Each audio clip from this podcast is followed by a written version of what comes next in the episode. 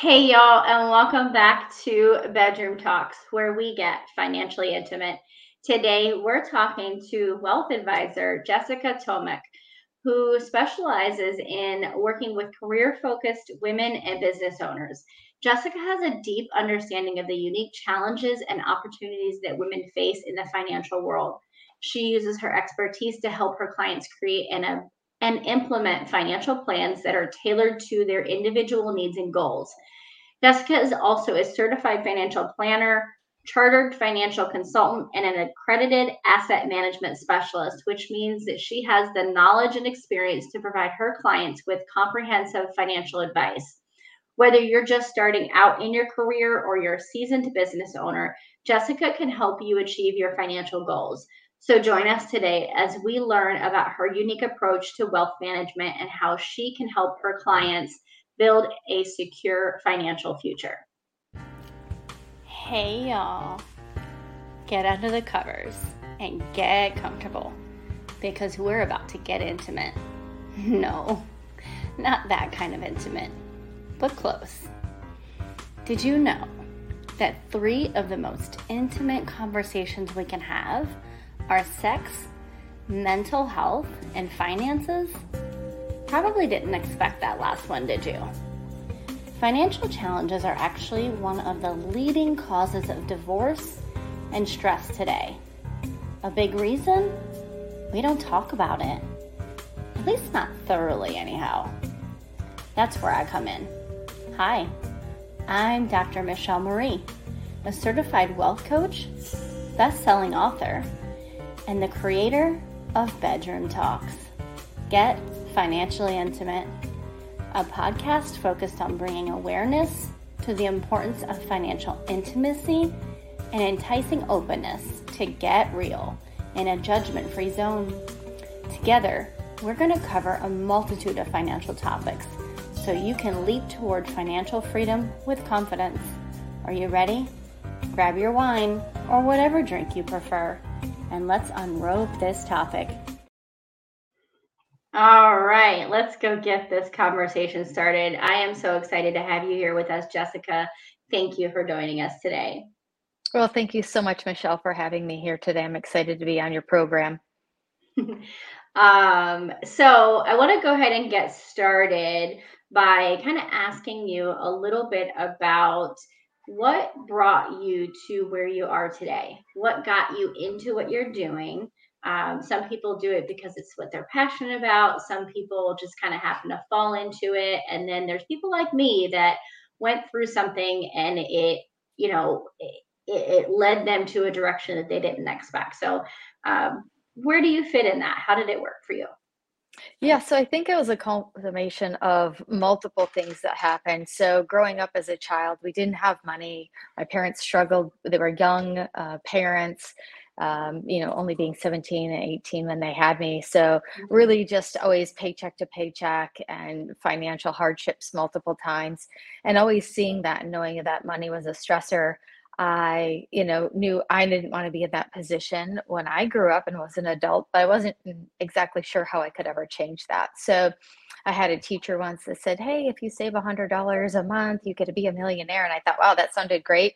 Um, and I could do that. Um, but then when I tried to talk to financial people and really try to get some advice about what should I be doing, it felt like either if you asked the question, they didn't want to help you, or if you asked them something, they would uh, when we would go when I was married, they would ask my husband or they would answer my husband when I asked the question. I didn't really feel like they were including me or I would ask a question. They would say, Oh, why are you asking that? And I'm like, why are you just not answering my question? So, I'll call, you know, all of those things all combined really after several years of really wanting some guidance about how do I do this? How do I do it right? I started kind of teaching myself some stuff and then finally did find a good financial advisor who I partnered with and they continued to say you should do this for a living and and finally I was like you know what? When I'm still talking to people um, guys approaches to things are different. They don't understand necessarily all the things on a woman's plate and how um, things are different for us. They are not, it's not the same for everybody. And so I decided at that point I was going to become a financial advisor and focus on helping women really become empowered and have a partner with their finances. I love that. Um, I love that, you know, you took the challenges that you faced and you were like, okay, you know, this was frustrating and you you figured it out. You you kept you know, asking the questions and working through the feelings that you were feeling and, you know, came to the resolution for yourself, but then you took it and you were like, I don't like that other people are dealing with this and what can I do to help? Right. Yeah, absolutely. And it's it's still you know it happens all the time. Uh, the more you talk to people, because you know to your podcast uh, point, you, people don't talk about this stuff, right? And so the more you hear and, and get involved with people talking about it, the more you realize how bad it is and how much it's still happening. And really providing that safe space to ask questions and, and feel empowered instead of, oh, I don't know what I should do next. Absolutely. And honestly, like the point you made about you know you would ask someone a question but they would answer your husband. We are in the end of 2023 but it still happens. It still happens. There's so many things.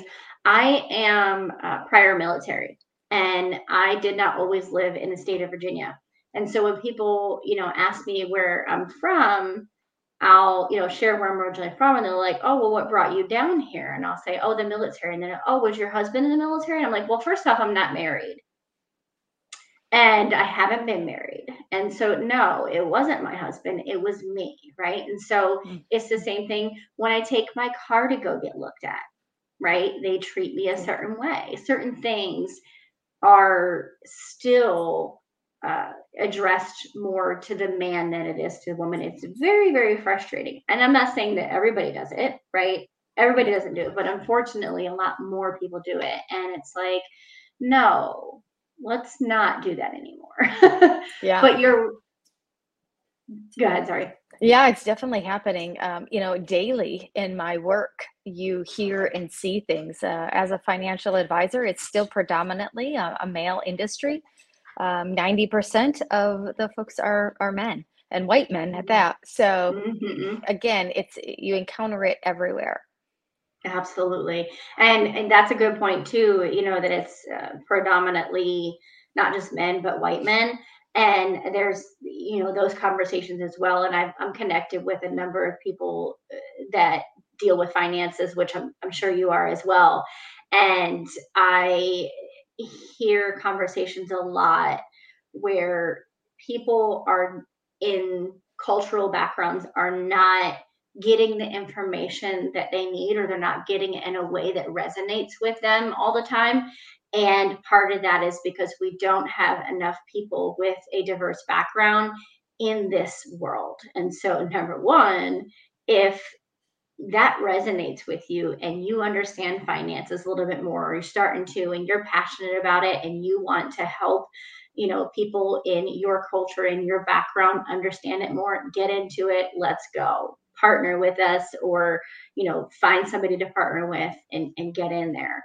Um but i was also thinking about the emotional aspect right men think from like a simplistic, you know, strategic standpoint, and not that women don't think strategically, but we're thinking about all the little what ifs, right, that tie in mm-hmm. there, right? So, um, what are a couple of top things that maybe somebody, a woman has come to you with that you probably wouldn't see from a male's perspective when they're trying to factor in making some type of financial decision or investment decision? Yeah, I think one of the things that always pops up, and it's very clear, uh, when a guy wants to switch careers and or start his own business or something else, he may only have 30% of the plan figured out. And he just jumps in all you know, just doesn't even look back, doesn't worry about if I have enough money in the bank, really doesn't have a great plan, right? But a female who is thinking about either changing careers and or starting her own business runs through those 2000 what if scenarios. And mm-hmm. then even when you show them look at your financially you've created this picture like all this bad stuff could happen still financially you're fine. There is still this piece of them that says oh man but what if this happened? Or what if this transpired? And it really holds us back um, of being able to make those leaps. Even in you know corporate focused women men will go in and ask for multiple raises or almost demand a raise where the female will wait till her review. She may or may not ask for a raise and typically is not because we believe if we're doing a good job we'll just get the amount when if we would have asked for more they likely would have given us more but because we settled for what they first offered then then that's what they gave us uh, which is why we show the income disparity all the time between men and and, and women Absolutely, absolutely, absolutely. I actually just recently uh, released an episode about how to ask for an increase in your salary. And I realized like that's so vital. I mean, I, with what I do for my full time job, I don't have to necessarily ask for a salary increase because there's certain things that are automatic and it's not based on, you know, male female or performance necessarily um, but in the corporate society or corporate world it very much is. And um, you have to speak up for yourself. You have to know that you're valued that you have value and um, demand that. Right Absolutely. Yeah, there was a study in a recent book I was uh, reading where it was talking about um, two people, a man and a woman, were doing this same job. Uh, it was a project. There was just the two of them on the project, and the boss, after the project was complete, was a huge success. The boss um, brought the man in and says, "You know, you did a great job. Here's what we're giving you." That man actually went and told the the woman, hey, look at this is what they gave me. Make sure you get that amount or more because you did equal work. Mm-hmm. Uh, they actually offered her a third of what they offered the man, and had the other gentleman not told her, she would have never known. Right. Mm-hmm. But then she literally in that meeting said, Well, you offered so and so this, and it's a fraction of what you've given me, and we've done equal work. And he was like, Oh, I'll have to get back with you. So in the end, she did get the same amount. But if he wouldn't have been that advocate for her, she would have uh, received less, even though, again, he acknowledged they did equal work. Yeah, that's, I mean, that's commendable that he would, you know, uh, do that because not everybody will, but um, definitely. And yeah, yeah. mm-hmm. um, okay, so let's shift a little bit to, um, you know, making you know financial decisions or wise financial decisions. From your perspective and, and experience what would you say is a couple of the challenges that you've seen with clients and how is it best to maneuver or manage uh, those challenges yeah. So a few challenges that can arise are women uh, often will stay home if you have children. They're the ones, if your child is homesick, you're the person that's staying home. So you might choose to not work for a portion of that. You may choose to work part time uh, as you're raising your kids. You may work full time, but miss more and maybe miss some opportunities because of unable to travel or do some other things. Uh, and then on the other side of it, when you have aging parents, um, sometimes you're the one that's responsible to help make sure that they're getting to their doctor's appointments or doing that. So we kind of call it the sandwich generation when you have maybe kids that you're still raising on one side, but on the other side, you have some aging parents.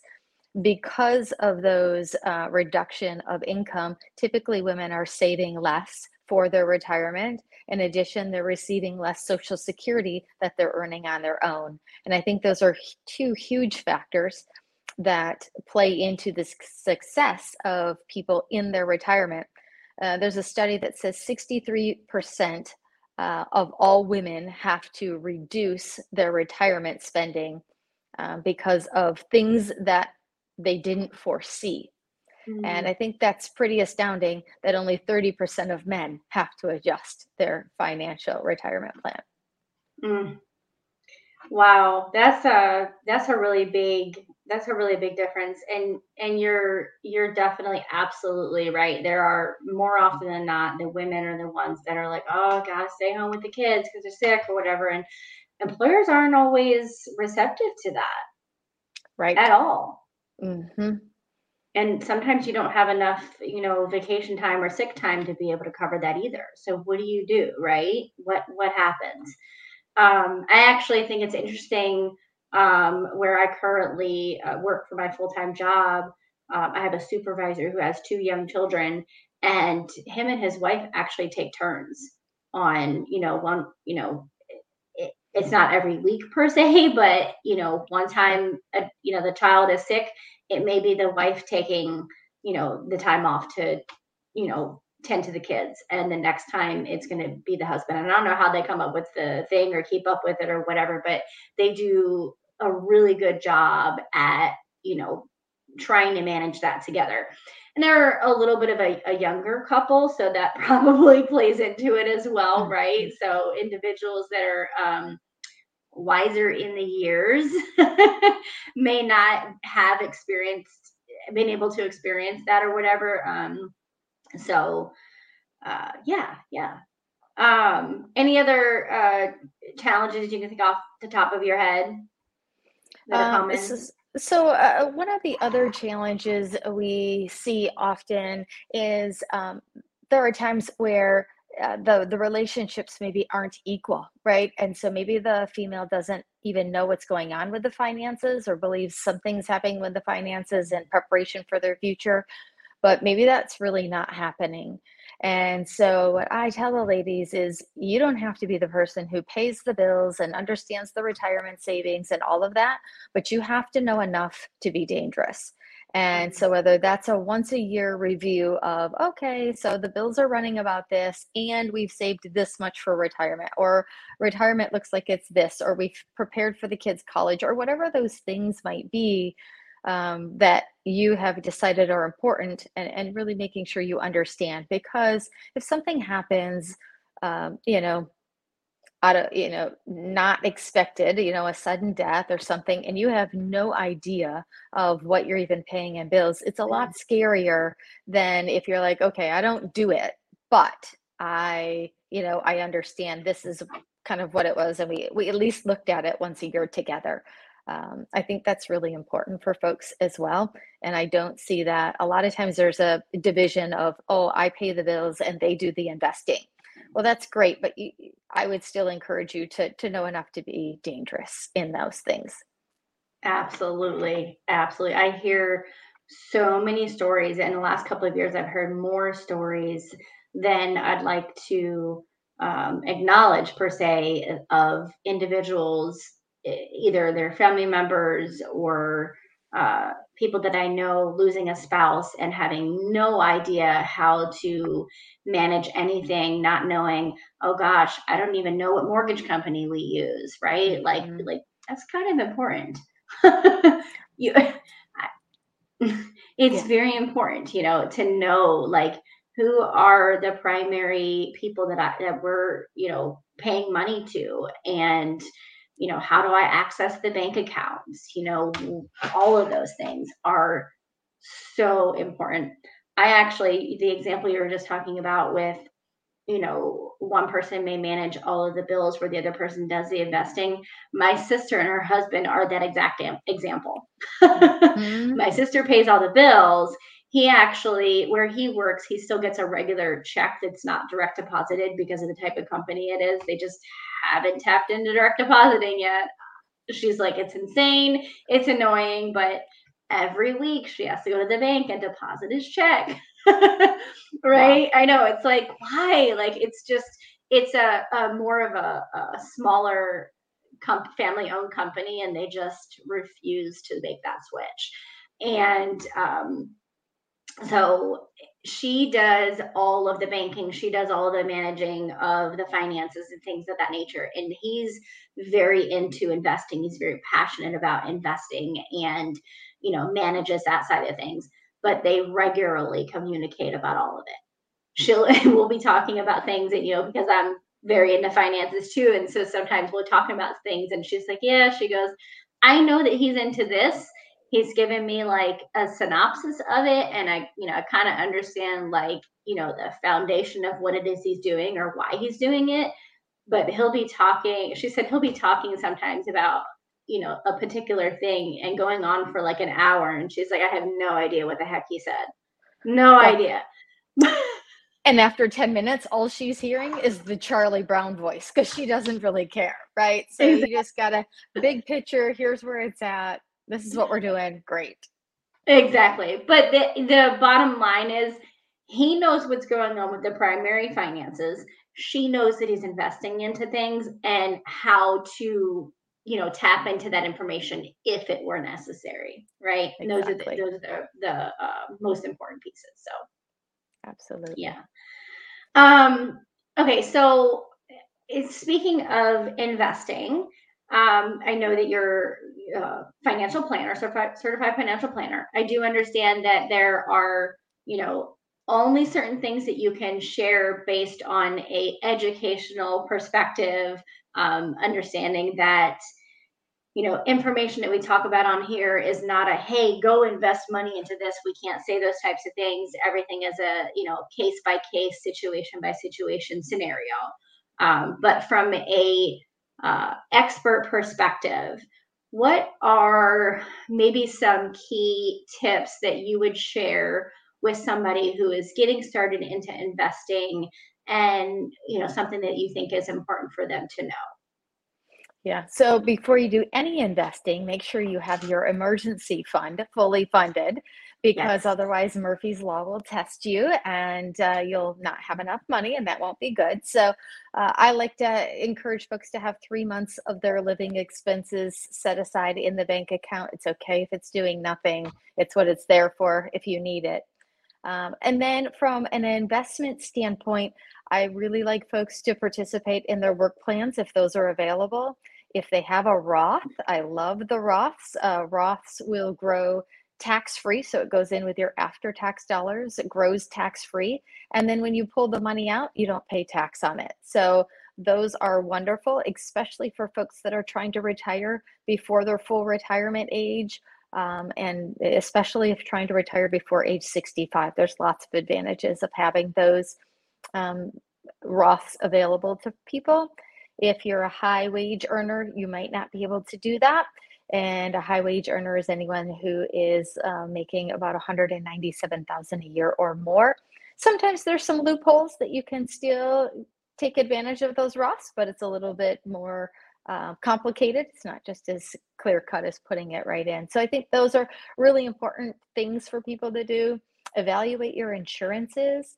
Uh, to your mm-hmm. point, when we started talking earlier, um, unexpected deaths, right? Term insurance is extremely inexpensive. You can have a lot of coverage, especially if you have young children, until you can get yourself in a position where you're self insured. I think those are easy things that are low cost. I tell folks that's like, you know, paying your light bills, just something you should do if you have people you're responsible or people that rely on your paycheck. Yeah. And then also evaluating like your homeowner's insurance, car insurance, if you need an umbrella, those types of insurances, um, evaluating those at least every other year, if not every year. I know it's sometimes a pain to contact five different companies and uh, make sure you're still getting the best rate. But there are different ages with different insurance companies that the pricing changes, and there can be a significant savings by at least doing that homework. Absolutely. Absolutely. And, and even if you think, I'm never going to need this, or I'm not going to need this for years.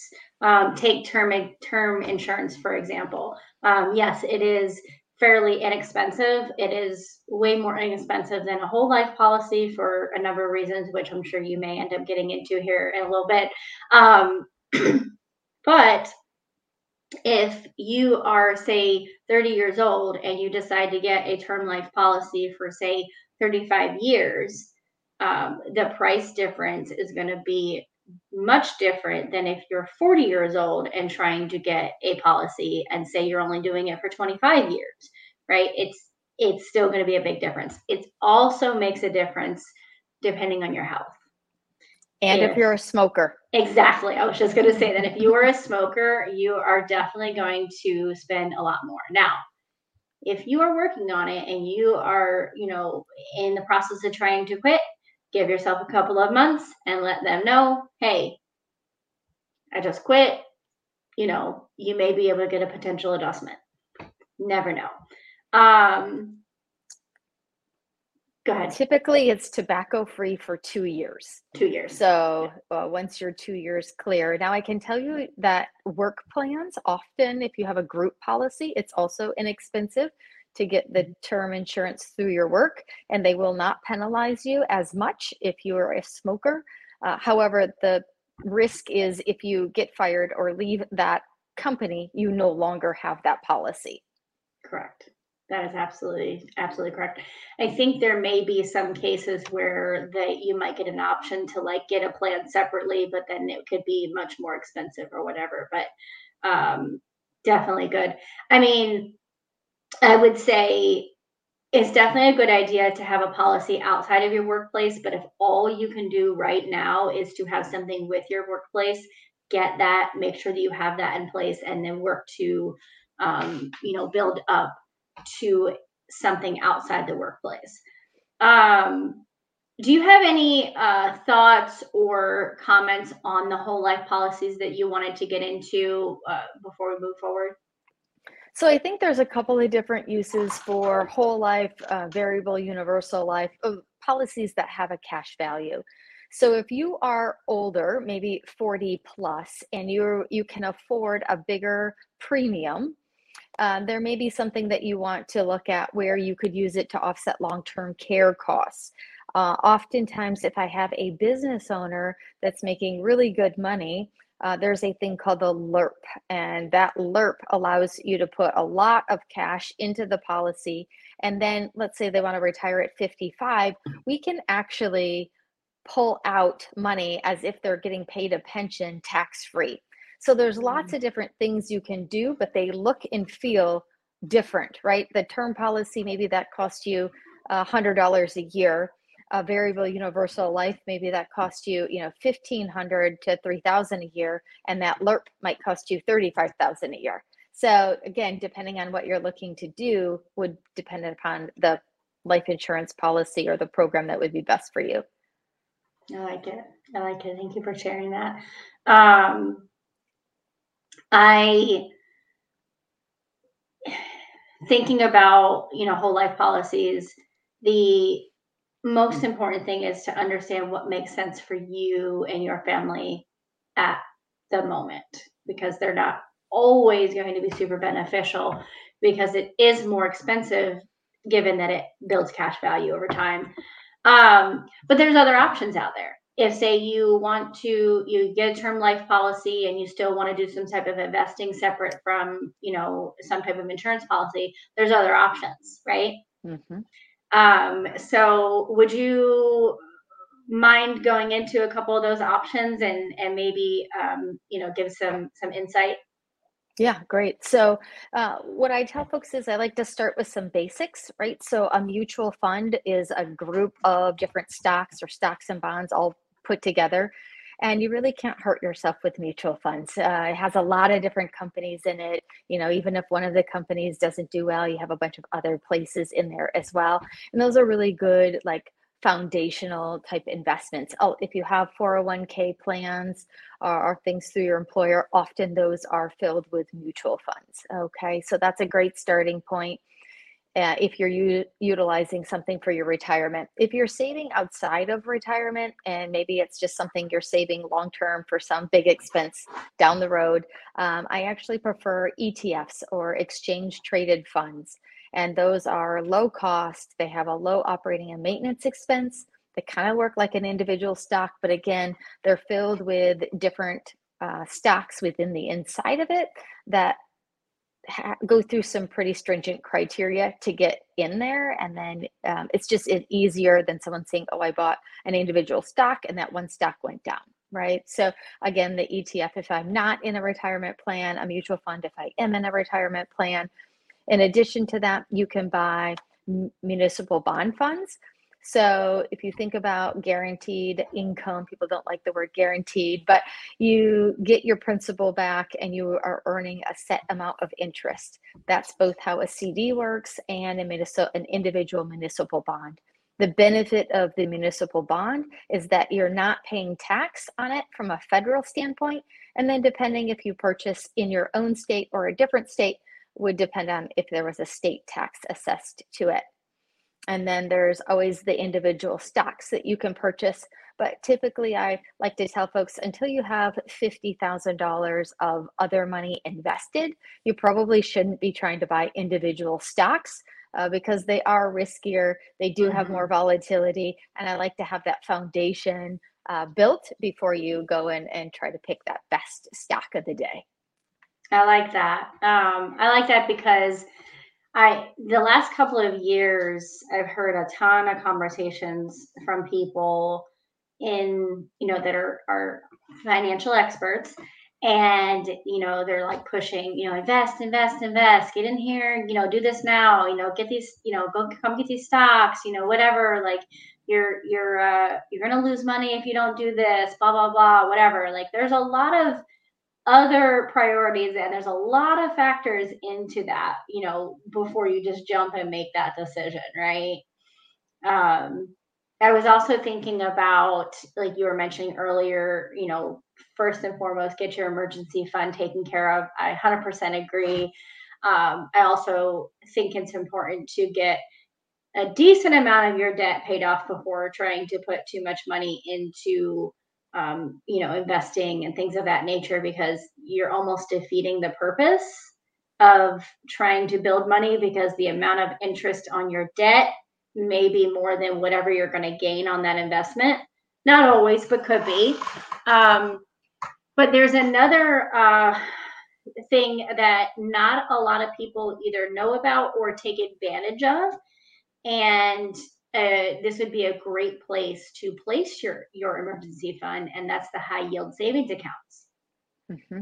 Um, probably better idea to put your emergency fund or any savings in a high yield savings account versus a traditional savings account because you're literally growing money on that every i don't think they compound daily per se but um, you're growing more money on that than the traditional savings account and it's just sitting there.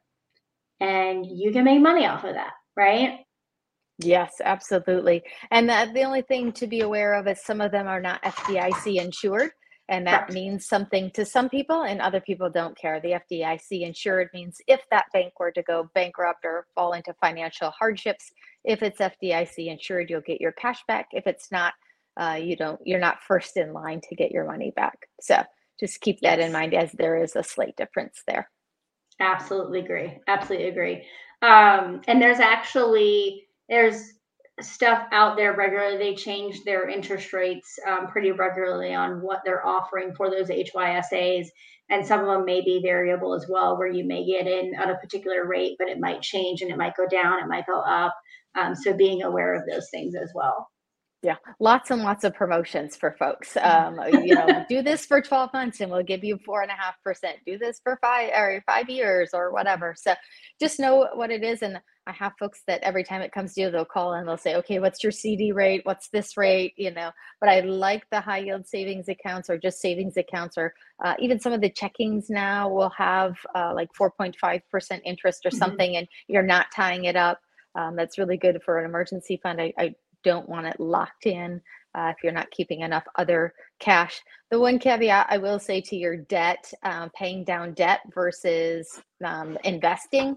Uh, there are a lot of folks out there right now that have some very low interest rates on cars or on uh, whatever, uh, and they might even have a zero promotion uh, credit card. So mm. those I'm not um, super bent on hey you got to get that paid off first but if you have a traditional credit card and you're paying 19 to 32% interest in mm-hmm. my opinion you have no business investing anything until that's paid off um, if you have you know i don't encourage folks to pay off their house uh, early prior to starting investing Correct. but that's like the big thing um, i just met with somebody they had a seven and a half percent car uh, interest rate. And I was like, you're going to pay that off before you do anything with me because right now the guaranteed in the CD is 5.5, but you're paying the bank over 7 mm-hmm. So mm-hmm. go pay off your debt and then we can do this later. So, absolutely. Uh, yes. And that was a good point. Uh, you know, to put out there too, you know, having extremely low interest rates or a 0% interest rate, and you have the ability, yes, definitely capitalize on that. Um, I definitely agree. Um, okay. Uh, are there any like pressing thoughts on your mind that you're like, I really want to make sure that, you know, we stress this point today um, and not in this before we put that point out there? yeah, I think the only other thing I would encourage everyone to participate in, if you have access to it, is an HSA, uh, the Health Savings mm-hmm. Account. Uh, that is the only place that you get the trifecta. It goes in with pre tax dollars, it grows tax free.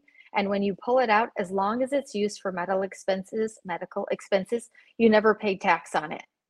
So I encourage folks that have higher earnings and have access to that health savings account to actually fund it and then not use it because many of those plans allow you to invest some of that cash over a thousand dollars or two thousand whatever their limit is and then you're able to set yourself up so that way when you go into retirement you can have this nice nest egg that you're pulling from 100% tax free and won't show up as income. Mm, that's a really good point. Really but actually wasn't i wasn't aware of that piece of being able to invest anything that's not used in the hysa is it is that like a case by case scenario or is that so most uh, HSAs have a threshold in which they say once you've reached a thousand dollars or five thousand dollars, then the rest of it's investable. So you just have to check with your specific plan. Um, there's a few of the common ones uh, all offer that. I haven't found very many that don't have an arm for investing. Most of mm-hmm. them do, but that dollar amount in which they allow it. And I always tell folks, like, hey, if you think you're going to rely on this for something and potentially need it, whatever your one year deductible is, leave that amount in cash and then invest the rest. Because then you know, in the worst case, in that one year, you would have the cash sitting there. Mm, I like it. Thank you so much for sharing that. I actually uh, haven't been using an HSA, and um, I had, being prior military, I didn't have to use regular uh, insurance through my job because I had some military benefits, but uh, some things changed about two years ago, and I have been using insurance through my regular job, and I have not been capitalizing on the HSA. Shame on me. but now you know. Exactly. And we're getting ready to come upon open season. Um, so I am definitely going to uh, be utilizing that and, and, uh, yes, that is, that is going to change. Um, well, I so appreciate having you here and and getting into these conversations. Appreciate your you know advice and your openness as well. Um, if anyone wants to connect with you, uh, reach out to you, get some information from you, how can they do that? And um, is there anything that you have that you want to share as an offering for um, the listeners today? Absolutely. So I can be found at, if you just Google Edward Jones and Jessica Tomac, T O M A C, you can find my name there.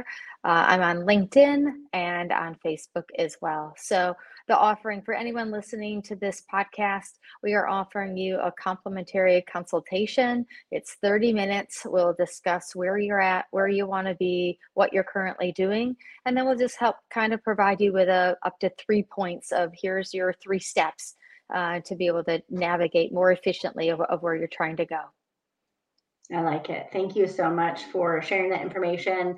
Um, for those of you uh, that would like to connect with her if you didn't quite hear you know what she said as far as how to get in touch with her don't worry i put the links in the show notes uh, just go ahead and scroll down and click on that and uh, you can get connected with her today um, thank you all for listening. I hope that this has truly been helpful for you. Uh, don't forget to, um, you know, subscribe, follow, comment, and share this out. Uh, help other people improve on their financial education as you're improving our, your financial education. And if you need to know anything else about me, or excuse me, not need to know, want to know anything else about me, want to get connected with me, uh, my links are also in the bottom. And you can also check me out on Instagram at uh, dr.michelleMarie. Until next time, we will talk to you soon.